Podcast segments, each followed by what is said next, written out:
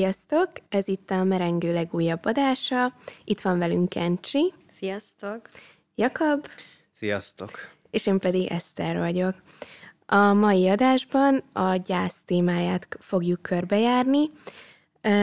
Igazából én az első körben egy nagyon fontos disztingválást ejtenék meg, miszerint különválasztanám a gyászt a depresszió fogalmától, ugyanis ezt nagyon könnyű összemosni, mert nagyon sok tünet, vagy amit a külvilág észrevesz, összemosódhat. Mégis a gyász az definíció szerint valamilyen veszteség következtében létrejövő magatartási formák összessége. A depresszió viszont egy hosszantartó nyomott hangulat, befelé fordulás, rágódás, csökkent aktivitás. Ami viszont nagyon fontos, az az, hogy a depresszió során azt érezzük főképp, hogy az én üresedik ki. A gyásznál pedig főleg azt érezzük magunk körül, hogy a világ szegényedik el, kevesebb szépséget veszünk észre az adott gyászidőszak alatt. Szerintem érdemes azt is átvenni, hogy a gyász, mint hogy valamilyen veszteség, milyen veszteségek következtében alakulhat ez ki, mert nem csak halál gyászolásáról beszélhetünk, hanem másról is. Igen, hát alapvetően igen, ugye nem csak az elhunytat lehet gyászolni, hanem nagyon sok minden, szóval meg lehet például egy szakítást, vagy hogyha mondjuk elvesztettük a házunkat, vagy akár olyan dolgokat is, hogy mondjuk fizikailag, vagy értelmileg leépülünk, szóval így az egészséget meggyászolni, vagy a munkahelyet, meg ezek így összeadódhatnak, szóval mondjuk az is lehet, hogy például ez egy különösen nehéz állapot, amikor elvesztünk valakit, és mellé még mondjuk a munkahelyünket is. De hogy alapvetően a gyász az egy univerzális dolog, tehát az minden kultúrában megvan, viszont meg mindenkinél, minden életkorban van, viszont különböző formái lehetnek, és nagyon egyéniek a reakciók igazából. Úgyhogy nagyon sokszor ezt ilyen, hát úgy gondolkoznak róla az emberek, hogy ez egy ilyen, hát egy olyan dolog, ami mindenkinél ugyanolyan, de valójában nem nagyon lehet bekategorizálni azt, hogy mi is az, hogy normális gyász. Igen, és hogy akkor érdemes ilyen klinikai figyelmet fordítani erre, hogyha időben és intenzitásban ilyen eltúlzottak ezek a magatartásformák, reakciók, de hogy ezt így azért nem könnyű megállapítani, mert tényleg, tehát hogy egy gyerek például, vagy egy serdülő, az máshogy fog reagálni, mint egy felnőtt. Meg hát ez nyilván személyiségvonásoktól is függ. Hát meg itt van egy elég nagy probléma szerintem a gyász fogalmával, hogy hol van a határ, hogy klinikai jelentőségű lesz a gyász, és itt most be is hoznám a DSM-nek az új kritériumrendszerét, amit a DSM 5-ben, 13-ban belerakták az elhúzódó vagy komplex gyász fogalmát is, és ezt végül ki is egészítették, és amúgy számomra ez egy nagyon meglepő fogalom a gyászval kapcsolatban, ezt így röviden felolvasom, hogy mi a definíciója a DSM-ben. Azt számít a zavarban szenvedőnek, aki legalább egy éven belül elvesztett egy hozzá közelálló személyt, és még mindig érzi magán a gyász intenzív tüneteit. Ezek közé tartozik az elhunyt iránti erős óvárgás, vagy az, ha a gyászoló gondolatai még ennyi idő után is az elhunyt személy vagy halálának körülményei körül forognak. Na már most itt az elején elhangzott az, hogy nem csak egy halált lehet elgyászolni, hanem sok minden mást is. Innentől kezdve furcsa az, hogy a klinikai jelentőségű gyász az definíció szerint csak a halál körül történhet meg csak a halál, egy hozzátartozó halálának a bekövetkezésével lehet megadni ezt a diagnózist.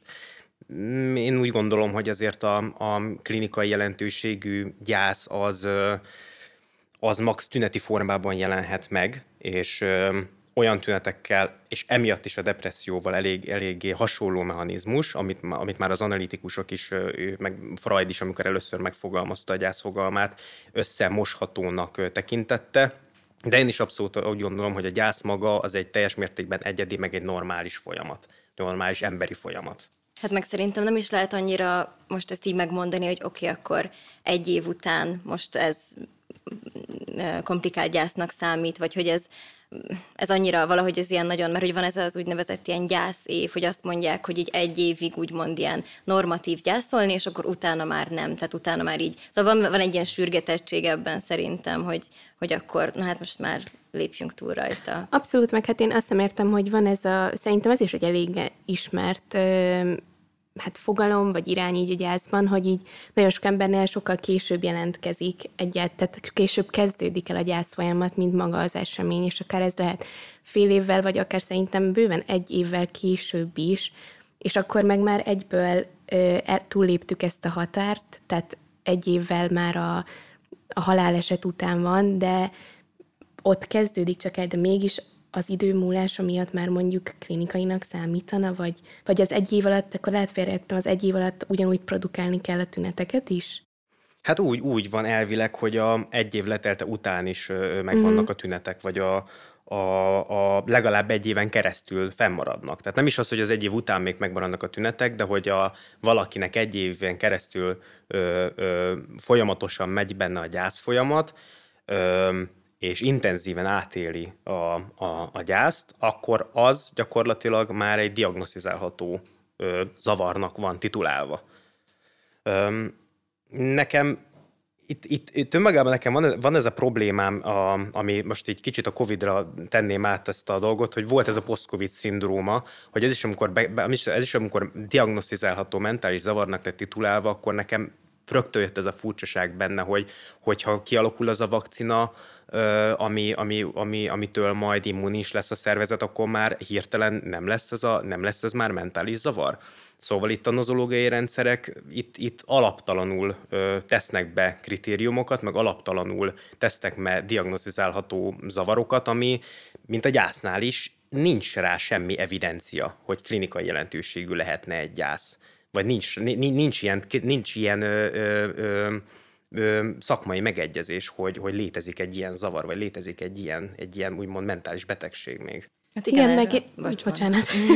Igen, meg én oda is visszakanyarodnék, egyébként azt te is feldobtad ezt a labdát, hogy miért csak oda van leszűkítve, hogy a halálhoz kapcsolható gyász. Mert nagyon sok olyan történetet lehet olvasni, ilyen személyes történeteket osztanak meg az interneten, hogy abszolút, például egy példát olvastam én is, hogy pár évvel a saját édesapjának az elvesztése után, ezt egy nő írta ki, ugyanúgy egy ilyen veszteséghelyzet közepében találta magát, amikor meg a házasságát vesztette el, tehát az hullott szét. És hát most így szemben így attól a reakciótól, amit így a közeli ismerőseitől kapott, hogy jaj, hát most ez biztosan nem olyan súlyú, mint a saját édesapád elvesztés, stb. Ő a saját megfogalmazása szerint ugyanazt a fájdalmat, meg ugyanazt a mélységű elveszettséget, kilátástalanságot, irányváltásra való szükségletet érezte, mint az édesapja elvesztésénél, és ugyanúgy egy ilyen házasság szétbomlásánál, például, hogyha gyerek is már van a történetben, stb., akkor azt gondolom, hogy annak a következményei, meg annak a lelki lefolyása az bőven tarthat tovább, mint egy év, sőt, bőven lehet olyan fájdalmú is, mint egy halállal való szembenézés, és szerintem ilyen szempontból sem teljesen pontos ez a diagnózis, mert ezt nem lehet így leszűkíteni. Hát vagy az lesz ebből, hogy az egyik az apjának való elvesztése, az akkor az egy elhúzódó gyászfolyamat, de a válás az viszont már depresszió. És akkor így meg rádomnak 2 olyan diagnózis, mind a 2 adekvát, mind a 2 lehet, hogy gyászfolyamat, de tünetekben 2 különböző zavar. Itt is érezhető ez a fajta ilyen kivétel vagy értetetlenség ebben a diagnózisban, amit most betettek a DSM-be. Igen. Hát szerintem egyébként azért furcsa, hogy ezt mondod, hogy összekeverhető lesz a depresszióval, mert egyébként azért szerintem nem, tehát hogyha így diagnózis szinten nézzük, tehát úgy, hogy szakemberek állapítják meg, és nem csak így a külvilág felé, vagy nem ilyen 3 pontba lebontva, amit én most így bedobtam az első mondatomban, akkor azért szerintem nagyon meg lehet különböztetni a 2-t, mert például ami a depressziónál előkerül, hogy saját magával szemben ez az önutálat, értéktelenség érzés, anergia, elzárkózás, bűntudat, akár önvád, szuicididák. Szóval azért szerintem, ami a depressziónál, hát úgy mondom, hogy differenciál diagnosztikai vonal lehet, az azért szerintem látványos, főleg egy ilyen szakembernél. Igen, meg szerintem amúgy még az is ide tartozik, ami még így tök fontos, hogy amikor valaki gyászol, akkor amúgy nincs ez az ilyen örömre való képtelenség, mint a depressziónál, ugye? Szóval, hogy egy csomószor van az, hogy már így közvetlenül a haláleset után is, mit tudom én, nevetnek vicceken, vagy így, tehát hogy képesek ilyen örömteli pillanatokat átélni, tehát például azt, hogy a család ott van, és akkor támogatja őket. Szóval azért szerintem ez így elkülöníthető, de hogy abból a szempontból meg tényleg összefonódik, hogy nagyon sokszor jár együtt ezzel a komplikált gyásszal. Abszolút, igen. Hát meg hogyha egy picit így nem is klinikusi szempontból nézzük meg, hanem most így behozzuk a pszichoanalízist erre, akkor a Freud úgy próbálta megfogni a gyászt, mint a depressziónak egy normális változatát, mert hogy a freudi patológia elméletekben egy kontinuum szerint helyezkednek el a mentális zavarok, és ugye ott is a neurózis meg a pszichózis úgy egy kontinuum szerint elhelyezhető, meg egymás mellé rakható zavar, és például miközben az analízis szerint a depresszió az egy olyan jelenség, ahol a személy belső folyamatként éli meg a tárgyvesztést, azt a tárgyat, amivel egy ilyen ambivalens, és az ambivalens alatt itt a szeretet meg gyűlölt tárgyat gondoljuk, az ambivalens kapcsolatot éli meg, aközben a gyász az meg egy valós elvesztésre adott reakció már. És itt az analízisben viszont itt van egy nagyon markáns különbség a kettő zavar között, hogy az egyik az egy teljes mértékben belső történés, viszont a gyász az ott pedig jelen kell lennie egy tényleges tárnak az elvesztésének például. Igen, és amúgy ez egyik hajlamosító tényezője például, amit mondtál, ez a vagy ez a ambivalens kapcsolat arra, hogy valakinél ilyen komplikált gyász alakuljon ki. Szóval, hogy itt igazából az történik, hogyha mondjuk az elhúnyt és a gyászoló között olyan kapcsolat volt, hogy kicsit ilyen se veled, se nélküled, nem tudom, hogy így azért szereti, de hogy volt mondjuk bántalmazás, mondjuk, mit tudom én, verte a gyászolót, akkor utána ez hajlamosíthat depresszióra, mert hogy az ilyen freudi vonalból kiindulva, ugye ott, hogyha én jól tudom, akkor ott az van, hogy ezt az ilyen ambivalens kapcsolatot, meg ezeket az érzéseket így belsővé teszi, és emiatt így maga ellen fordul, és kialakul egy ilyen önütálat emiatt, meg nem tudja integrálni ezt az ambivalenciát, és ezért hajlamosabb lesz. Akik alapból hajlamosak depresszióra, ott van egy ilyen veszély, hogy ez kialakulhat.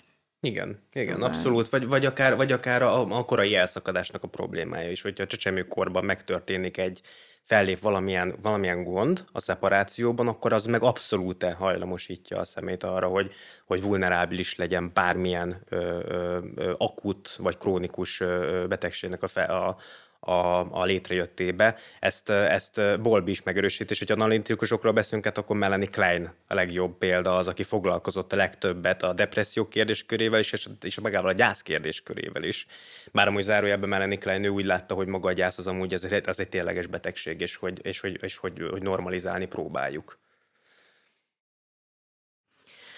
Szerintem amiben igazából, amit így kerülgetünk, vagy hát most nyilván nem akarok ilyen nagy klinikusok nevében beszélni, vagy így az ő szájukba adni a szót, de szerintem amit kerülgetünk, az tulajdonképpen így a legnagyobb megítélésben való különbség, az így az időtartamra húzható rá, nem? Tehát, hogy ott van egy ilyen elvárás szerintem, meg kimondhatjuk így, hogy azért egy fél év, de így tényleg, amit így szoktak is mondani, hogy gyászév, azon belül ez így idézőjelesen le legyen tudva. Tehát, hogy te ezt így dolgozz fel magadban, menj végig a lépcsőfokokon, és legyen vége, mert utána meg már van egy ilyen furcsálló nézés, hogyha ezzel találkozik valaki, hogy még mindig gyászolsz, vagy hogy még mindig arról van szó, vagy tényleg most nem is így a halálra szeretnék, nem is arra fókuszálnék így ezekkel, hanem bármi, szerintem ugyanúgy, amit most felhoztam, akár egy munka elvesztése, egy párkapcsolat, vagy egy házasság szétmenése, akár egy csecsemő halál, bármi, ezek mind különféle érzelmeket mozgatnak meg, de mindig van egyfajta elvárás, ahogy én észrevettem azokban, amiket olvastam, meg igazából amikről itt most beszéltünk is, hogy az időtartam, ami így bökni tudja így a külső, hát így a külső szemlélőit ennek a gyásznak. Hát azokat igen, a visszajelzéseket. Igen. Igen, de szerintem ez azért is van, mert alapvetően a gyászról nagyon ilyen, tehát nagyon szakaszosan gondolkodnak az emberek, meg sokszor a pszichológusok is amúgy, és hogy így ezért is van egy ilyen elvárás, hogy na jó, akkor most már ebből a fázisból ki kellett volna, hogy jöjjél, és hogy ezért van egy ilyen sürgetettségérzés, és ez ugye át is kanyarint minket a következő témához. Ugye a gyásznak van ez a szakaszos modellje, és hát itt elég sok, tehát itt sincs egy ilyen nagy megegyezés, hogy akkor mik az ilyen pontos lépések, de a lényeg az, hogy mindegyiknél azzal kezdődik, hogy az érintett az szembesül a hiánnyal, és utána, hogy hogyan jut el az elfogadásig, a megbékélésig. De hogy igazából itt a lényeg mindig az ilyen középső szakaszon van, szóval az, hogy amikor szembesül a realitásával annak, hogy nincs itt ez a másik, vagy elvesztettem a munkahelyemet, vagy a párkapcsolatomat, és hogy hogyan küzd meg ezzel. Ez most a Kübler-Ross 5 szakaszos elmélet? Igen, és most ezt gyorsan be is mutatnám. Szóval amúgy ennek van egy 0. szakasza is, amiről nagyon sokszor nem beszélnek, és szerintem ez egy tök izgi rész, hogy ez az anticipációs gyász, amikor már ugye az ilyen haláleset előtt is elkezdődik maga a gyászfolyamat. Szóval ez klasszika az, amikor mondjuk valaki kórházba kerül, és akkor lehet tudni, hogy mit tudom, mondjuk egy halálos betegsége van, és hogy nem fog sokáig élni, és akkor már ez alapból megindítja a gyászfolyamatot, még mielőtt meghalna. Utána az első szakaszban van a sok, szóval ez az ilyen bénultság, mint hogyha így fejbe vágták volna a gyászolót, szóval tényleg egy ilyen negatív transzállapotba kerül, ilyenkor így, hát ez gyakorlatilag ilyen módosult tudatállapot, nem nagyon, tehát ilyen, nem tudom, ilyen dezorientáltságban vannak, és itt még nem, tehát itt egyáltalán nem tudatosul, meg itt szokott lenni az, hogy így tagadják. Utána van a kontrollált szakasz, amikor hát ez általában az ilyen temetés, intézés, meg amikor a rokonokat értesítik, szóval amikor a feladatokat kell megcsinálni. De hogy még itt sem tűnik valóságosnak, és itt nagyon-nagyon erős érzelmek jelenhetnek meg, mint például a düh, vagy az ingerlékenység. És utána ennek a vége az általában a temetés, szóval ugye ott érnek véget ezek a feladatok. Utána jön a tudatosulás, amikor így elkezdik megélni a mindennapokban ezt a hiányt, és ez egy ilyen érzelmi kavalkád. Ugye ez az ilyen, tényleg az a része, hogy hogyan küzd meg azzal, hogy akkor most nincs itt a másik, hogyan definiálja újra magát. Utána jön az átdolgozás, amikor már így tudatosul ez, és igazából itt a központban az van, hogy megpróbálja elfogadni racionálisan azt, hogy nincs itt köztük az elhunyt, és nyilván ilyenkor az ilyen évfordulók, meg ünnepek azok visszadobják ezt a gyászfolyamatot, mert azokat mindig sokkal nehezebb megélni. És akkor utána jön az adaptáció, amikor meg folytatja a saját életét, alkalmazkodik, integrálta ezt magába, hogy nincs ott a másik, és akkor már ilyen fájdalom nélkül tud emlékezni, meg beszélni erről.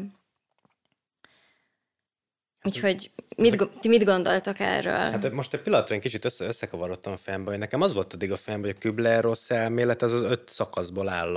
Az a klasszikus a tagadás, az alkudozás, depresszió. Úgy van a tagadás, a harag alkudozás, depresszió és elfogadás. De egyébként én pont azt akartam mondani, hogy nekem amúgy ez sokkal jobban tetszett, ahogy te felvázoltad. Egyébként azért szerintem ráhúzható, amiket te mondtál. Igen, ez ráhúzható. Ez csak egy ilyen cizellált megfogalmazás volt, szerintem a tiéd, mint ezek a bedobott szavak. Bocsánat. Ja, hát semmi baj, mert én is így ismertem egyébként. De amúgy a lényeg az ugyanaz, szóval, hogy igen, akkor ezt itt... Hát csak ebben a fogalomrendszerben azért itt van egy ilyen hosszú táv is, mint például az, hogy az évfordulón újra előjön, hogy az öt gyászszakasz, itt az elfogadás, nekem az volt a fejemben, hogy az elfogadás után indul el már a feldolgozás része, vagy a feldolgozottság része, és hogy nem ugrik vissza, ez már a kritikája is azért ennek a modellnek, hogy nem ugrik vissza valaki depresszióba egy évfordulónál, mondjuk csak a halálesetet nézzük. Mert a gyászreakció ez főleg mondjuk, amikor valaki egy krónikus betegséget tud meg, akkor nyilván akkor ilyen nagyon látványosan megy le. De hogyha csak azt nézzük, hogy egy haláleset történik meg, akkor az elfogadás után, amikor van egy évforduló, akkor miért megy vissza valaki a depresszióba? Hát igazából azért, mert hogy az nyilván nagyon előhozza ezt, tehát ez egy trigger, hogy ott van az évforduló, vagy ott van a karácsony, a szülőnap, és akkor nagyon, tehát már abban van, hogy jó, tehát hogy az még egy próbálkozás igazából az időszak, amikor ezt mondtam, amikor van ez az ilyen évfordulók visszavethetnek, de ugye ez már miután, tehát ez igazából így akkor is nehezebb lehet, amikor már megtörtént az adaptáció. Uh-huh. Tehát nem feltétlenül ennyire drasztikus, hogy depresszió, de hogy ott is... az egy alapvetően mindig, amikor jönnek ezek az évfordulók, az egy danger zone ebből a szempontból. Hát azért az a tapasztalat erről a modellről, hogy nem minden esetben jelennek meg ezek a szakaszok, illetve nem minden esetben ugyanazt a sorozatot követik le, vagy valamelyik meg se jelenik, és az időfaktor is így közrejátszik, hogy valamikor az egyik szakaszban az ember az éveken keresztül benne ragad. Szóval itt több szakember, aki gyászsal foglalkozik, már írt erről, és már eléggé felhozta, hogy ezt a modellt, ezt megkérdőjelezik azért a gyakorlatban, mert hogy felszokott ez jönni, hogy különböző, tehát az egyének, akikkel foglalkoznak, azok teljesen más mintázatot követnek a gyász folyamatban. Igen, de szerintem erre ráhúzható az is, hogy ami ugyanúgy egy kritikája, hogy nem ilyen megkötött sorrendben haladnak ezen, mint egy ilyen lekövethető, nem tudom, ugróiskola, hanem folyamatos váltakozás lehet az érzelmek között, bejöhetnek új érzelmek, amit te is mondtál, lehet, hogy meg se jelenik egy ezek közül.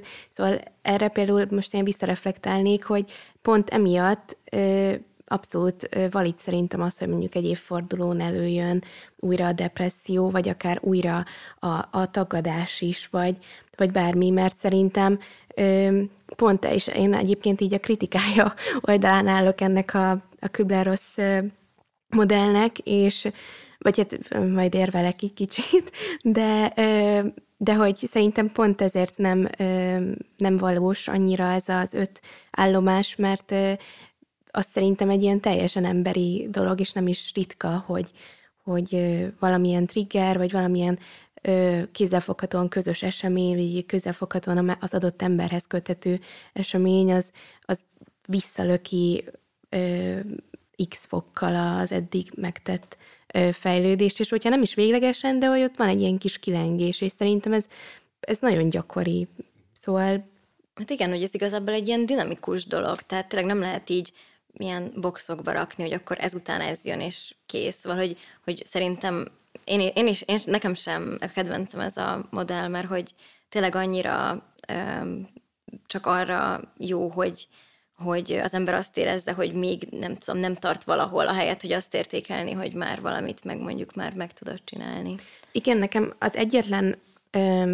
pozitív érvem így mellette egyébként annyi, hogy szerintem olyan embereknek, akiknek alapvetően így nagyon nehéz szavakba önteni az érzelmeiket, vagy így általánosságban így fogást találni az érzelmeiken, szerintem nekik ez biztonságot és segítséget nyújt egyébként ez a modell, mert szerintem egy gyász az pont azért annyira ijesztő és borzasztó egy részről nyilván, mert hogy nagyon megfoghatatlan. Az esemény is megfoghatatlan, az, hogy mit érzek éppen, hogy mit kapok reakcióként a környezetemtől, hogy mit kéne éreznem szerintem, és szerintem ez a skála ebben az esetben támpontot, vagy inkább úgy mondom, hogy támaszt tud nyújtani így az embereknek, hogy akkor így, hát most hogyha nem is tudják 100%-osan azt mondani, hogy ők most éppen a haragfázisban vannak, de hogy valamilyen szinten így le tudják követni azt, hogy éppen milyen érzéseket élnek át, vagy éppen hogyan haladnak így a feldolgozás során. Ha nem is lineárisan, de hogy be tudják magukat rakni egy ilyen kis, igen, nem tudom, ilyen boxba. Igen, boxba, de hát ez nem a legjobb, szóval így akartam fogalmazni. De igen, tehát, hogy valami ilyen segéd dobozkát. Tehát, hogyha itt lenne előttük egy egyenes, és akkor a gyászot megkérném, hogy most hol tart a gyászban, akkor ezt így könnyedén oda tudja húzni a figurát, hogy na most itt vagyok. Hát vagy talán szerintem inkább azért lehet jó, mert hogy így segít így konkretizálni ezt, szóval, hogy így megfoghatóvá teszi, annyira ilyen diffúz dolog, meg hogy tényleg nem nagyon beszélnek róla, hogy ez milyen, szóval, hogy talán ez így ebben segít. De amúgy én hoztam nektek egy kutatást erről. Mielőtt mondom a kutatást, én még csak, nekem az a véleményem, és szerintem az oka, hogy nagyon favorit ez az 5 modell, hogy szerintem elképesztően költséghatékony egy gyászolónak az, hogy a gyászfolyamatban egyrésztről a energiatakarékosság elvét követve minél gyorsabban valaki túl akar esni rajta, hiszen ott van a munka, ott van a család, ott van az élete, amit vissza akar szerezni a gyász közben, és hogyha van egy ilyen elképzelt lineáris egyenes, amint tudom, hogy nagyjából most itt tartok az érzelmeim szerint, az azért megkönnyíti, az abba való belenyugvást, hogy hamarosan visszakapom az életem, hiszen hamarosan az elfogadás szakaszában vagyok. Uh-huh. Szóval nekem ez a véleményem erről. Amúgy ez igaz. Amúgy, igen, ez tud végül is úgy motiváló lenni, hogy de hogy van egy vége is ennek az egésznek. Hamarosan, igen, mert az 5-ből már 3-at már túléltem. Ja. Igen. Bár amúgy egyébként most lehet, hogy így visszadobok egy ilyen érvet, mert lehet, hogy olyan szempontból meg nem olyan jó, csak lehet, hogy én már ezt túl gondolom, hogy olyan szinten próbál az ember már a végére érni, amit te is mondtál, hogy már vissza tudjak lépni a normális életembe, már fejeződjön már fel ez az egész, hogy nem lesz ennek az a vége, hogy akkor végül csúrancsöppen egy kis elfojtás a történetben. Hát benne van azért. Tehát az a megnyugvás, az mindig benne van a pakliban, hogy akár az ember teljesen elfojtja magában a gyászt, és nem hozza felszínre, vagy abban a hitben van, hogy elfogadta, de közben nem a veszteség élményt fogadta el, hanem a gyásznak a jelenlétét. És ő meg azt érzi, vagy azt hiszi, hogy azt racionalizálja magában, hogy itt most már az elfogadásban vagyok. Szóval itt mind a kettő folyamat megtörténhet. Tényleg hát nem félresikves, de itt egy ilyen önbecsapás szaga van talán. Hát vagy csak szimplán az, hogy elfogadás helyett csak szimplán megszokás, nem? Tehát, hogy igen, vagy így aklimatizálódsz a helyzethez. Habituálódsz az érzéshez. Pá, igen. Olyan dobáljuk a komoly szavakat. Nagyon. Felisteni húzogatom ki őket, hogy még nincs sok hátra. Mi van még ott? Na, halljuk a kutatást. Tehát a kutatás most így ezeknek az eloszlatására. Ez egy 2007-es kutatás volt, ahol 233 gyászolónál nézték, hogy hát ugye az nem teljesen az a modell, amit ti mondtatok, de hogy ez így ahhoz a modellhez kapcsolódik, amit én mondtam, hogy valóban ilyen sorrendben élik-e át ezeket az érzéseket. Szóval, hogy ugye először van a hitetlenség, utána a vágyakozás, aztán a düh, depresszió és elfogadás végül. És ez egy ilyen longitudinális vizsgálat volt. Úgy nézték, hogy az tehát a haláleset utáni első hónaptól 1 évig, és ez így kifejezetten amúgy ilyen a komplex gyászra vonatkozik, mert hogy olyan embereknél nézték, akiknél az elhunyt az vagy öngyilkosságot követett el, vagy pedig valami baleset történt, de hogy nagyon hirtelen vesztették el a szerettüket, és az jött ki, hogy igazából ezek az érzések, ezek így egyszerre is jelen vannak, magától a veszteség kezdetétől, így a végéig, de viszont a hangsúly az eltolódik egyikről a másikra. Szóval, hogy ez a szakaszos elmélet, ez max úgy érvényesül, hogy így milyen érzelem van éppen fókuszban. És amúgy az nagyon érdekes, hogy például az elfogadás, az már az elejétől fogva jelen volt, és ez volt a leghangsúlyosabb az összes érzelem közül, ami azért bíztató, hogy ez már így a kezdetektől fogva ott van, és így végigkíséri a folyamatot. Hát én meg egy idézetet hoztam be magától, Elizabeth Kübler-Rossztól, ami a halál előtti könyvben íródott, és szerintem ez a legjobban megközelíti azt, hogy maga már az alkotó hogyan vélekedett a saját modelljéről. Ezt a Gyászos és gyászolóról című könyvében írta meg, és ő azt írta bele, hogy a szakaszokat az elmúlt 3 évtizedben nagyon félreértették, ugyanis ő úgy akarta megalkotni ezt az 5 szakaszt, hogy a zavaros érzéseket egy ilyen rendezett csomagba lehessen elhelyezni, és azáltal valami keretrendszert nyújtani a gyászolónak ahhoz, hogy éppen mit él meg, mit él át, de hogy ez sose volt ezek sose állomások voltak, és pláne nem egy lineális, egyenesen elhelyezhető modell, mert hogy nincsen tipikus válasz a gyászra, és nincsen tipikus veszteség sem. Szóval itt a modell alkotója is a halál előtt feloldotta ezt a sok kételyt, meg ezt a sok kérdést az öt faktoros, meg az 5 szakaszos modellről, hogy még maga is úgy úgymond visszavonta az ő elméletét, vagy megváltoztatta annyira, hogy már kételj ne legyen arról, hogy ez a szakasz, ez tényleg nem, ahogy beszéltük ezeket a kérdéseket, hogy ez lineáris-e vagy sem. Hát akkor összecsengünk, amit én mondtam, meg amit maga Kübler-Ross.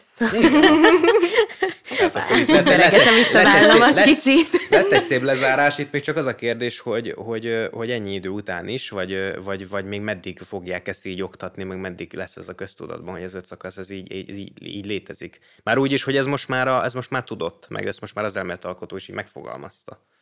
Hát szerintem most van egy ilyen shift alapvetően a pszichológiában arról, hogy mennyire gondolkozunk kategórikusan valamiről, és hogy most így elég eltolódik, vagy hát kezd áttolódni abba, hogy legyen inkább ilyen dimenzionális, és egy csomó mindenben benne van, de szerintem ez a köztudatban azért nem most fog bekúszni még.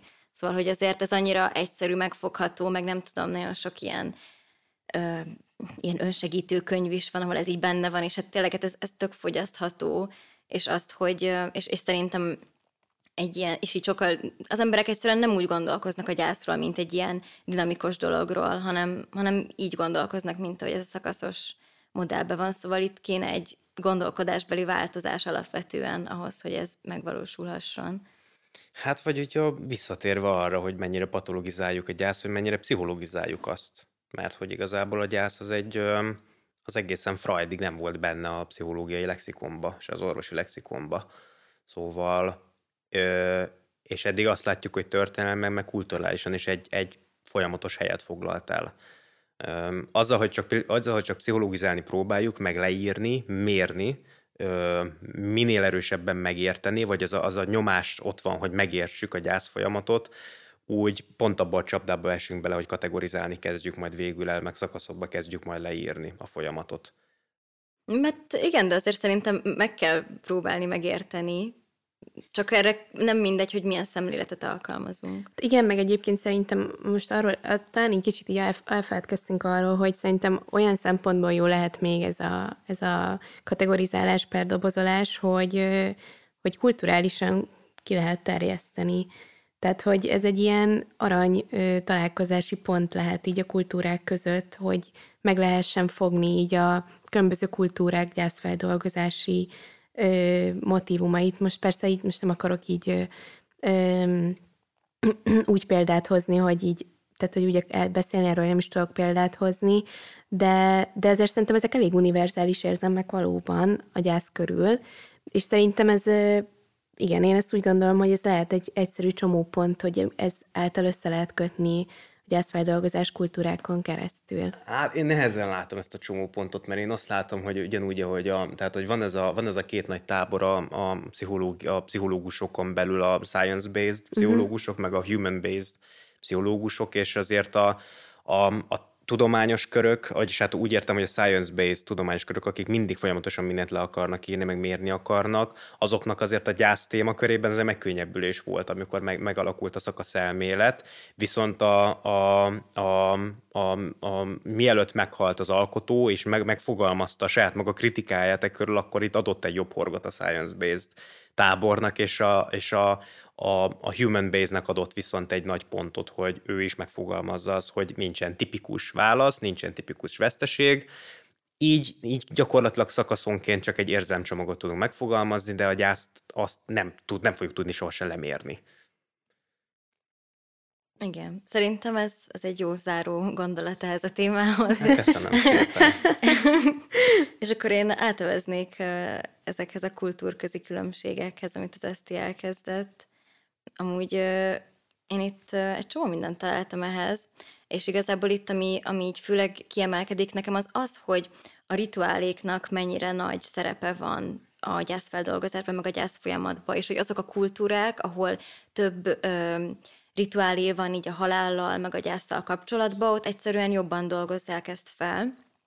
És hogy például a Polc Elaine, remélem, hogy jól ejtem a nevét. Polc Elaine, igen. Polc Elaine, igen, ugye aki a világjátékot kitalálta, ő neki van egy ilyen eszmefuttatás erről a témáról, hogy igazából hogy például már a középkorban is az volt, hogy egy egész közösségek is be voltak vonva ezekbe a rituálékba, és diskurzusok voltak erről, és ebbe ugyanúgy beletartoztak a gyerekek, mint az idősek, és hogy tehát, hogy az életet minden velejárójával együtt megtapasztalták. Szóval, hogy már egy 3 éves gyereknek is volt fogalma a halálról, és amúgy ez egy kérdés igazából, hogy szerintetek ez jó-e? Tehát, hogy ez hogy segít, vagy hogy ez jó-e a gyereknek például, hogy így, hogy ő is aktív része ennek a diskurzusnak, hogy ki van téve, úgymond ezeknek az ingereknek. Hát én azt gondolom, szerintem ennél egyrészt nincsen nagyon így fix válasz.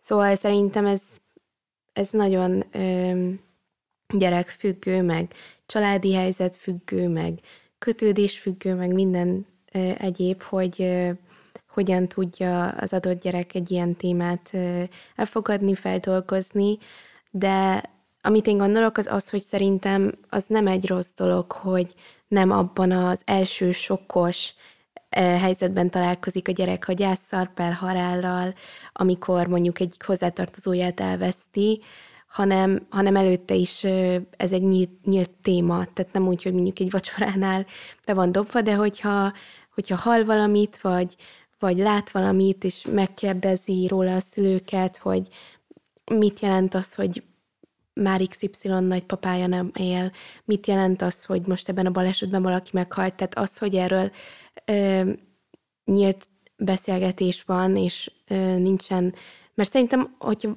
köré egy tabu van felhúzva, az nehezíti a feldolgozást is hosszú távon. Hát meg életkortól függ nagyon, hogy a gyermek milyen életkorban van. Abszolút. Mert a mágikus gondolkodás az 3-6 éves korban van talán. Igen, az 3-6 éves kor körül van. Eltaláltam tényleg a korban. Nagyon pró vagy. Pedig nem is fejlődésem voltál, kedves uram. Hát, nem készültem, hogy ez ilyen könnyű lesz. Igen. Szóval ebben a korban a gyermek tehát egy hozzátartozó elvesztését nem úgy fogja fel, mint később. Tehát itt nagyon nehezen látja azt, hogy miért nincs már itt a papa például, vagy miért nem jött el most a karácsonyi vacsorára, vagy a mama miért egyedül jön. Itt az, hogy a gyermeket hogyan szembesítjük, vagy hogyan visszük bele a beszélgetésbe, én szerintem pozitívan ki lehet ezt hozni, és tud segíteni az, hogy a gyerek hogyan reagál később egy ilyen helyzetre, egy gyászhelyzetre, egy ilyen veszteség, amikor elveszt valamit, meg hát megtapasztalja a közösségnek, a közösségbe tartozást, hogy azt látja, hogy a család az együtt van, hogy a család az együtt gyászol például, hogy ott van mindenki egymásnak, hogy ilyenkor szertartás szerint összegyűlnek a rokonok, és látja azt a rituálit, ami az ő kultúrájának a része, mert most a magamból kiindulva az én kultúrámban, hogyha eltávozik a hozzátartozó, akkor mise, halott itor, ez megy végig, és ez gyerekkoromban is mindig is így volt. De például a cigány kultúrában, ott például magát a halottat még még elbúcsúztatják ott úgy, hogy a halott az jelen van még a lakásban, és ezt szó szerint értem, hogy még ott van. Szóval muzsikálnak neki, vagy mesélnek még a halottnak, akkor mindenki még oda mehet hozzá, akkor siratás történik például, és nem csak a cigány kultúrában van ez meg, hanem például a kínai kultúrában is, ahol még zenével szórakoztatják, vagy az indiai kultúrában, ahol bábjátékok vannak. Szóval ott a gyermeknek szerintem az egy nagyon fontos eleme, hogy ezt megtapasztalja. És nem hiszem, hogy akkora sérülés jön ebből. Igen, erről amúgy vannak kutatások is, hogy így, vagy hát igen, hogy valakik azt mondják, hogy a tapasztalat az tényleg fontosabb, mint az ilyen konkrét életkor, és attól még, hogy majd gyerek tényleg nem tudja elfogadni, vagy nem érti még azt, hogy az élet az véges, és hogy nem fog visszajönni. Az elhunyt, attól még erről így nagyon fontos. Tényleg így azért jók ezek a hagyományok, mert hogy meg ezek a rituálék, mert hogy itt tényleg tud egy olyan, így a közösség erejével együtt tudja ezt feldolgozni és megérteni, mert hogy nagyon sokszor az van, hogy viszont ezekkel nem találkoznak, akkor meg ilyen tévképzetek alakulnak ki a halálról, meg a gyászról, és akkor az mondjuk nagyon könnyen fordul át abba, hogy komplikált gyász lesz, vagy mondjuk amit te mondtál, hogy tabu lesz, nem szabad róla beszélni. És hát, hogy ez nagyon káros. Igen, bocsánat. Meg szerintem azért nagyon jók ezek a rituálék, mert így van tehát találhatnak maguknak egy saját formát, ahogy ők ki tudják fejezni a gyászukat. Tehát nincsen az a... Szerintem nincsen annyira megkötve a kezük, amit hogy mondjuk otthon lát, hogy mondjuk akkor most kicsit sötétebbek a napok, kicsit kevesebbet mosolygunk, de annyira nem tudja hova tenni, tehát szerintem egy ilyen rituálé során jobban át tudja magát adni az érzéseinek, jobban ki tudja fejezni az érzéseit, és szerintem utána könnyebben is tud beszélni az egész eseményről, vagy arról, amit átélt. És egyébként nekem is van egy nagyon érdekes példám, erről egy videót láttam egyszer, hogy hát sajnos nem tudok konkrét, nem tudom a nevét a kultúrának, de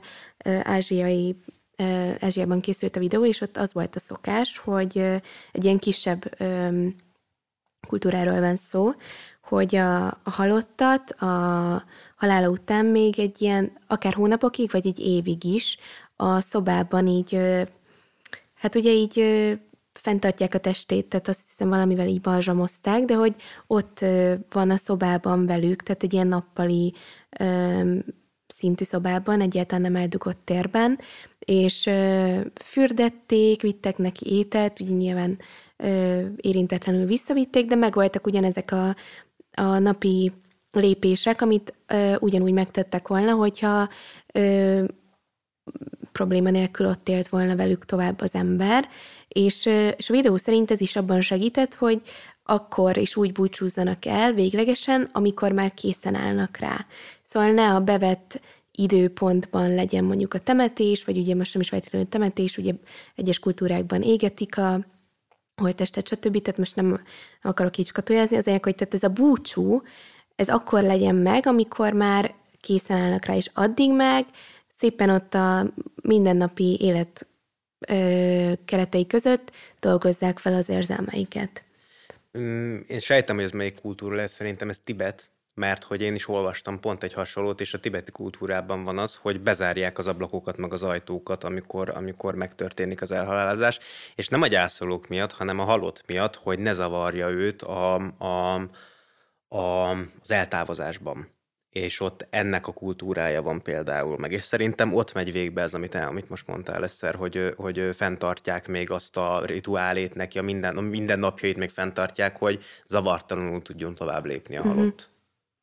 De ugye ez valahogy annyival emberibb, tehát hogy egy nyugati kultúrákban tényleg ez így teljesen el van idegenítve, így, tehát hogy ez az élet része, de hogy így mégse a része, valahogy ez így ki van szedve, ki van vágva az egészből, és hogy ez valahogy, nem tudom, tehát nekem ezek annyira szimpatikusak, ezek, amiket mondtatok, ezek a példák. Hát, mert bocsi, csak hogy így, hogy szerintem lehet, hogy mondjuk, nem tudom, nyugati kultúrából jövőként, vagy tehát, hogy most nekem lehet, hogy így volt egy ilyen automatikus gondolatom, hogy dehogy lehet, hogy ez traumatizálja a gyereket, vagy valami, hogy akkor azt látja, hogy így ott van még a halott, és akkor nem tudom, csomót még visszajárnak hozzá, meg ilyenek, de hogy valójában nem ez az, ami traumatizál, hanem az, hogyha titkolóznak erről, mert hogy ugyanúgy, tehát a gyerekek például ugyanúgy megérzik azt, hogy hogy valami itt nem oké, vagy hogy tényleg nem látják azt a családtagjukat, aki elhunyt, és hogy szerintem itt, ami így megsebzi őket, az maga a titok, hogy így nem lehet erről beszélni, és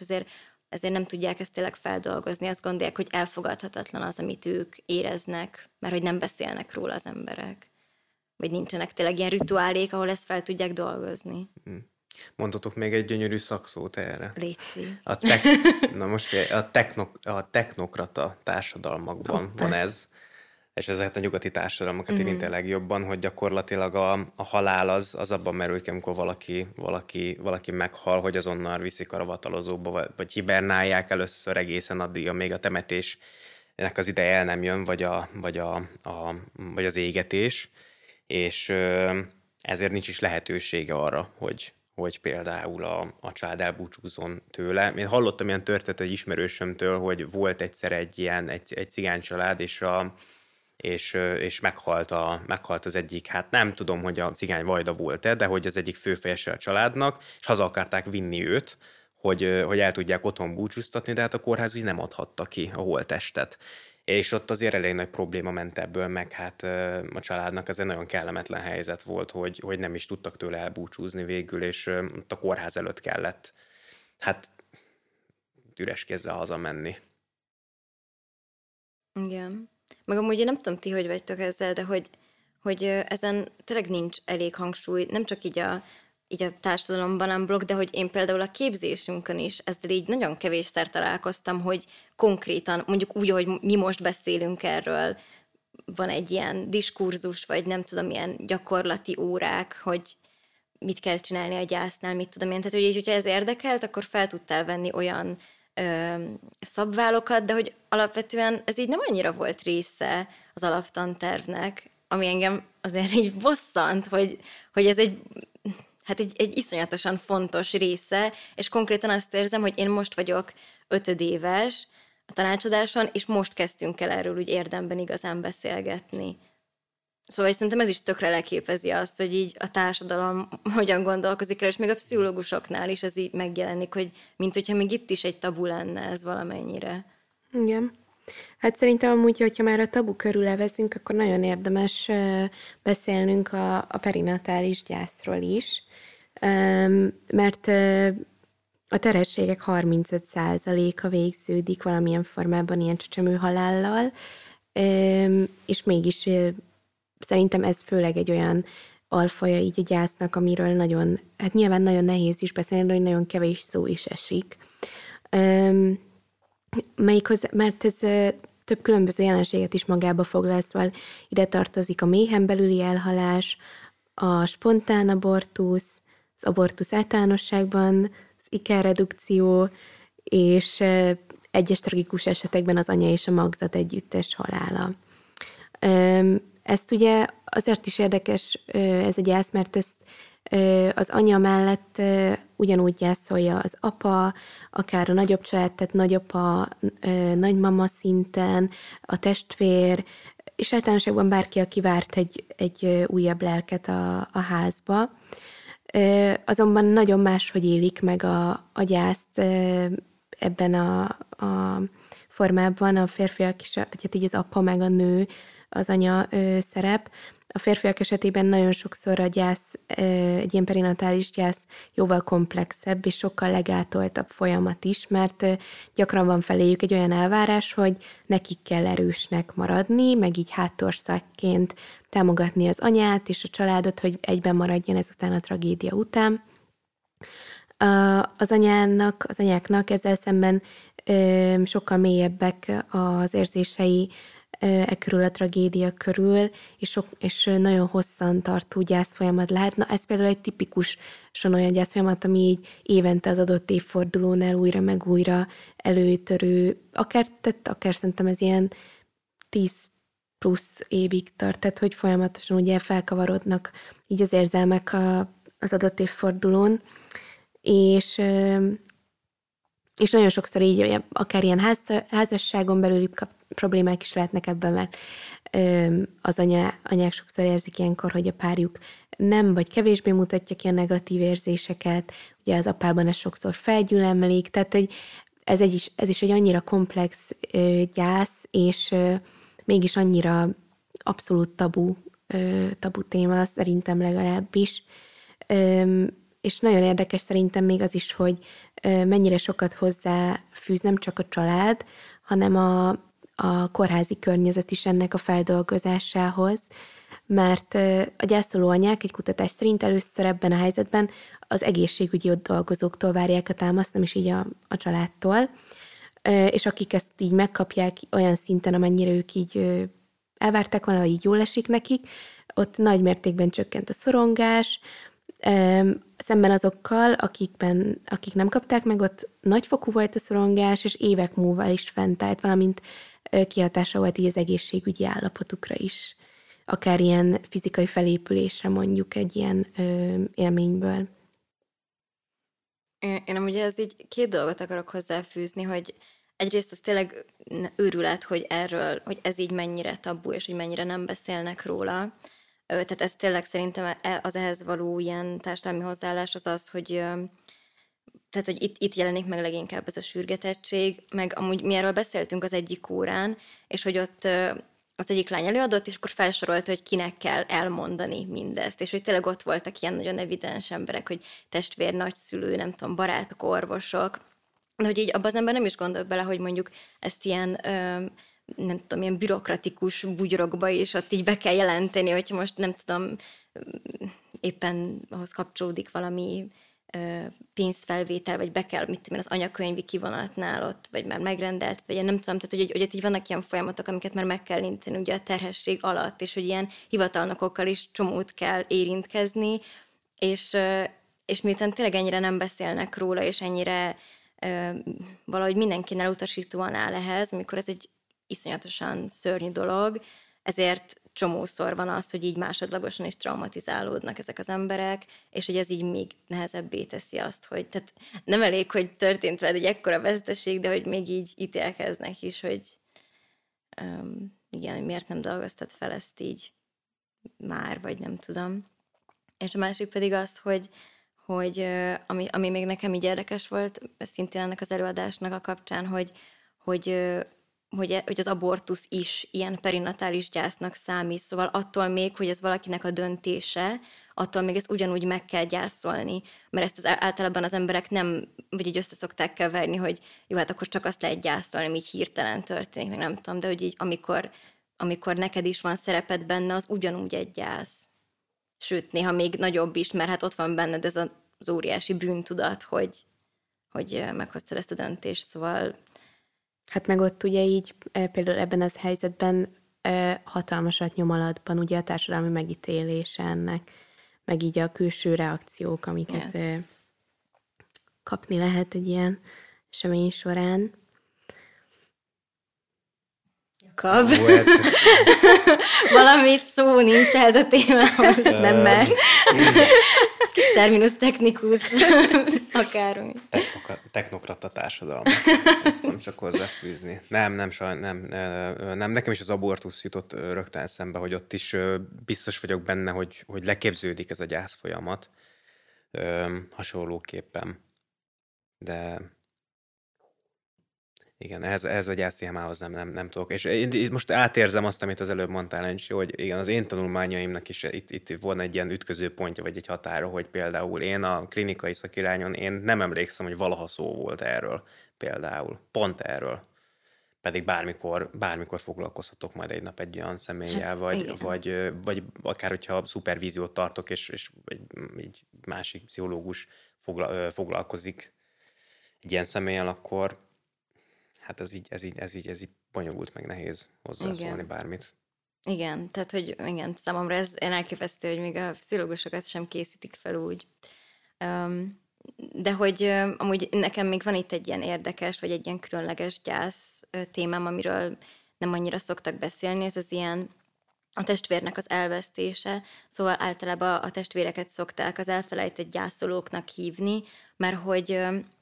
ugye itt tényleg az történik, hogy róluk úgy elfeledkeznek a szülők, mert hogy annyira azzal vannak, a másik testvérrel vannak elfoglalva, és hogy itt most megint megjelenik az, hogy ők is így duplán traumatizálódhatnak, mert hogy mert hogy például megjelenhet bennük egy olyan, hogy nem szabad haragudni arra az elhunyt testvérre, de hogy mondjuk ez egy teljesen normális érzelmi reakció, a harag az elhunyt irányába, vagy mit tudom én, megjelenik egy ilyen, hogy rivalizálnak vele, szóval, hogy a szülőknek a figyelme az most bármennyire is úgymond abszurdan hangzik, de hogy a halott testvére felé irányul, és nem felé, és hogy emiatt gyakori például ez, hogy ilyen hogy rivalizálnak, de hogy ezt nem tudja kifejezni, mert hogy ezt nem szabad. Tehát, hogyha most valakit siratunk, akkor nem szabad mérgesnek lenni, hogy most éppen nem rám figyelnek. Meg ami még itt szerintem nagyon-nagyon érdekes, az, hogy ilyenkor, amikor valaki meghal a családban, akkor nagyon fontos az ilyen közös családi narratívának a kialakítása, ami engem így tökre lesokkolt, hogy ez ennyire fontos, mert hogy amikor meghal valaki, akkor ez egy törést okoz így a családi narratívába, és hogyha máshogy gondolkoznak róla a családtagok, akkor ez megint megakadályozza egy gyászfeldolgozást. Szóval azért kell amúgy beszélni erről, hogy legyen egy közös elképzelés arról, hogy mi történt, ki hogy érzi magát ezzel kapcsolatban. Igen, hát mert azért alapvetően azért ilyen gyakori megküzdési mechanizmus, hogy akkor mindenki kicsit így bezárkózik, leúzza a redőnyt, és akkor így reménykedjünk, hogy mindenki másnak is sikerül egyedül átmenni ezen. A testvérgyászról nekem ez a Salvador Dali történet jutott eszembe, amikor madridi temetőben, jól emlékszem, úgy volt, hogy madridi temetőben talált egy sírfeliratot azzal, hogy Salvador Dali, és teljesen meghökkent, hogy a saját neve van rajta, és az évszám alapján kiszámolta, hogy ez valószínűleg a testvére, aki megszületett még ő előtte, de a szülei nem mondták el neki, és akkor konfrontálta a szüleit, akkor kiderült, hogy igen, megszületett a Salvador Dali, de ő meghalt, és a kis testvére maga az igazi Salvador Dalinak a nevét adták át neki. És ő meg ebben teljesen összetört, hogy ő az egész identitását a bátyjától nyerte el, aki meghalt még csecsemőkorában. Ez szörnyű, ez nagyon... Ez nagyon twisted. Hát igen, ez biztos, hogy nem duplán, hanem triplán traumatizáló. Igen, ez igen, én is úgy gondolom, hogy itt van egy kis értelme Dalinak, hogy lett ilyen twisted, meg hogy lett ilyen személy. Én még egy utolsó gyásztípus, vagy egy gyászgondotot hoznék be, ez pedig a gyászkultúra. Magában, hogyha már volt a kultúra, abban, hogy a kultúrák hogyan közelítik meg a gyászt, hogy ti, és egy kérdéssel dobnám be ezt az egészet, hogy ti mit gondoltok, hogy mi a különbség a között, hogy mi az, ami a magyaroknak Trianon, és mi az, ami most angoloknak Erzsébet királynő. Hogy ez mind a kettő gyász, de mégis mi lehet a különbség a kettő között? Mert hogy szerintem itt nagyon beleivódik abba, hogy egy kultúra hogyan gyászol együtt, akár megemlékezésekkel, akár identitás szerint, de hogy a magyar gondolkodásmódban Trianon ez egy folyamatosan előjövő kollektív trauma. Egy kollektív, így van. Ezt jól megfogom. Akkor mondhatod is. Nem, nyugodtan fejezd be. Mennyi? Nem. Hát ez egy ilyen, mintha egy ilyen kollektív trauma, de egy örökletes gyász, vagy egy örökké tartó gyász, aminek nincs semmilyen vége, nincs feloldása. Miközben és úgy, hogy azt látjuk, hogy nemzedékről nemzedékre megy át. Tehát az a nemzedék, aki átélte még Trianont, az már gyakorlatilag majdhogy nem már nincsen, de mégis mi is ugyanúgy meggyászoljuk ezt. Erzsébet királynőnél pedig valószínűleg a következő generáció már nem fogja gyászolni. És a mostani generáció is fogja sokáig, hanem nekik is ugyan le fog ez majd zajlani bennük. Hát meg szerintem amúgy az a különbség talán a kettő között, és azért is van az, amit mondasz, mert hogy Trianon az így sűrítve egy ilyen, tényleg egy trauma, tehát hogy abban nem nagyon van pozitív rész, vagy így nem úgy emlékeznek rá az emberek, hogy hanem ez tényleg úgy élik meg, mint egy ilyen borzasztó nagy veszteséget, és nyilvánvalóan az Erzsébet királynő elvesztése is, az is egy gyász, meg nem tudom, de hogy valahogy ott én azt gondolom, hogy őrá azért egy csomó minden, hogy rá inkább ugye a pozitív emlékezés dominál, és nem maga az, hogy most akkor elvesztettünk valakit, aki nagyon... Tehát nem a negatív élménye dominál az elvesztésnek, hanem a pozitív visszaemlékezés, ami így szerintem feldolgozhatóvá teszi ezt az egészet.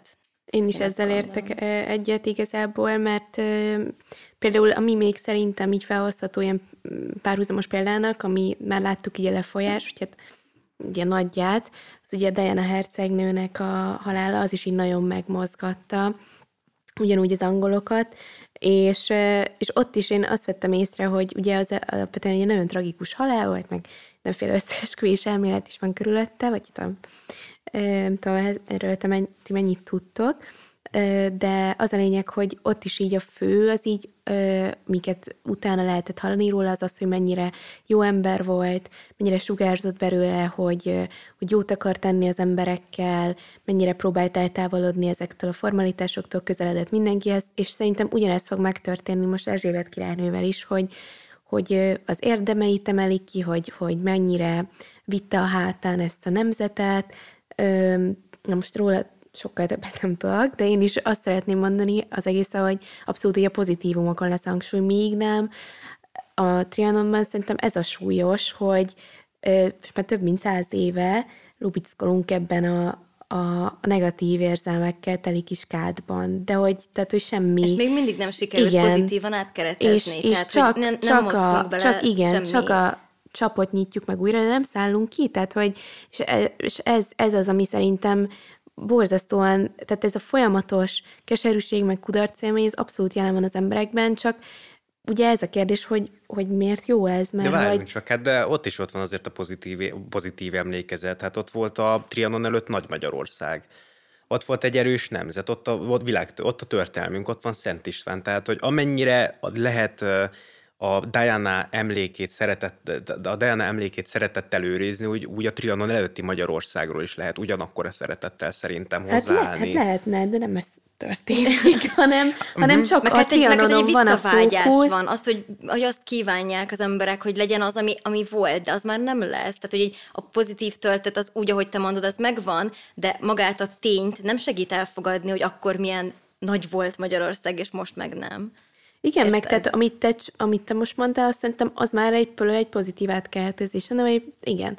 De most nem ez történik, hanem most pont az történik, hogy pont ennek a nagy sikerű előzménynek a végpontját, ami a Trianon volt, azt arra van abszolút a mikroszkóp, azt nézzük, azt elemezzük több mint 100 éve, és nem haladunk sem erre az ügy kapcsán, úgy érzem legalábbis, tehát ne legyen igazam, mert azért most már ideje lenne kiszállni ebből a lubickolásból. Sürgetni. Nem akarom sürgetni, nem. Igen, dehogy is. Én nem feltétlenül gondolom, hogy ideje kilépni a lubickolásról, hanem szerintem azt érdemes átlátni, meg azt érdemes így megérteni, hogy az, ami az emberben, az egyénben lezajlik gyász folyamat, az ugyanúgy egy nemzetben is lezajlik. És ugyanúgy a kettő az nagyon-nagyon hasonlít. Tehát úgy, ahogy a Erzsébet királynőnek vagy a Diana-nak a halála, ahogy az a nemzet rituálisan feldolgozza azt a gyászt, úgy látható a Trianonnak a mumifikálása is, és hogy ahogy a magyar nemzet nem biztos, hogy nagyon akar is, de nem biztos, hogy nagyon törekszik arra, hogy az a gyász folyamat az meginduljon. Maga az a gyászmunka. Én azt látom, hogy itt ez a két szisztéma, az egyén, meg egy kultúra, vagy egy nemzet, annak a kettő gyászfolyamata az ijesztően hasonlóan tud lezajlani. És azért is ezt a két példát hoztam ez a kérdéshez. Hát szerintem a Trianon esetében, amit te is mondtál, tehát a mumifikálás, az a legjobb szó, tehát az történik, amit én is behoztam példának, ugye, amit láttam, ez az apró kultúra, tehát még így mosdatjuk, megetetjük, még ott van a szobában, tehát, hogy én ezt... És egy több mint 100 éve mosdatjuk és etetjük, igen. És ott tartjuk a szobában. Hát igen, tehát érdekes mánizmus, ez biztos. Igen, szóval szerintem akkor kanyarodjunk így a vége felé, egy ilyen verssel készültünk nektek lezárásképpen, amit Encsű fog előadni. Igen, ez Szabó Magdának az Elégia című vers lesz, amiben szerintem nagyon jól megjelenik ez a dinamikus mi voltja a gyásznak. Tudom, hogy meghaltál, de nem hiszem. Még ma sem értem én, hogy Párkavics mindörökre bezárhat, hogy föld alatt a hazád és a házad, ugyan hogy érteném? 18 évet égtél, te parányi, te véznatestbe ágyalt szeretet. Hogy higgyem el, hogy lángjait kihűltek, és ellöbbent könnyű lehelleted? Hogy higgyem el, hogy benyelte mélység szelíd szíved szapora lüktetését, s a száradó torokkal elkiáltam egyetlen egy birtokod a világon, ártatlan nevedet, hogy soha-soha nem jön felelet? Mindig velem jártál, nem nélkülem, most elbújtál a mélybe. Odaadtad futásod, a vizet, a nyári szélben ingó neszeket, az izzenést, a zöld fellegeket. Szólj, mit kaptál cserébe? Félsz oda lenn? Te azért vitted el a mosolygásomat, és most ketten vagytok lenn az ideges bokor alatt. Te rejtőző, becsaptál, elszaladtál, hogy bocsássam meg, hogy magamra hagytál, s itt botlom régi útjaink kövén. Felejte hűtlen, vársz rám, sietsz majd felém, ha nyugtalan sorsom betelt, vezetsz el enge fény. Beszélj, ott van a régi ház, az aranyvenyigék, ahol te vagy. Oda süllyedt a fiatal vidék. Hallasz? Úgy mérjem lépteimet, úgy járjam utamat, hogy a füled még rám figyel a nedves föld alatt. Beszélj, hallod a hangomat, csak nem szabad felelned. És én hallom még a hangodat, felel majd fürge nyelved. Mindenkit hozzád mérek én, hogy úgy szeretem, mint te. Gurul a hónap és az év szegény emlékeimbe. Kapaszkodom, hogy el ne essen, emlékezz rám, hogy megtalálj, ha rám mosolyog a halál, s levél legyez felettem. Köszönjük szépen, hogy ennyit szerettünk volna. Sziasztok! Sziasztok! Sziasztok!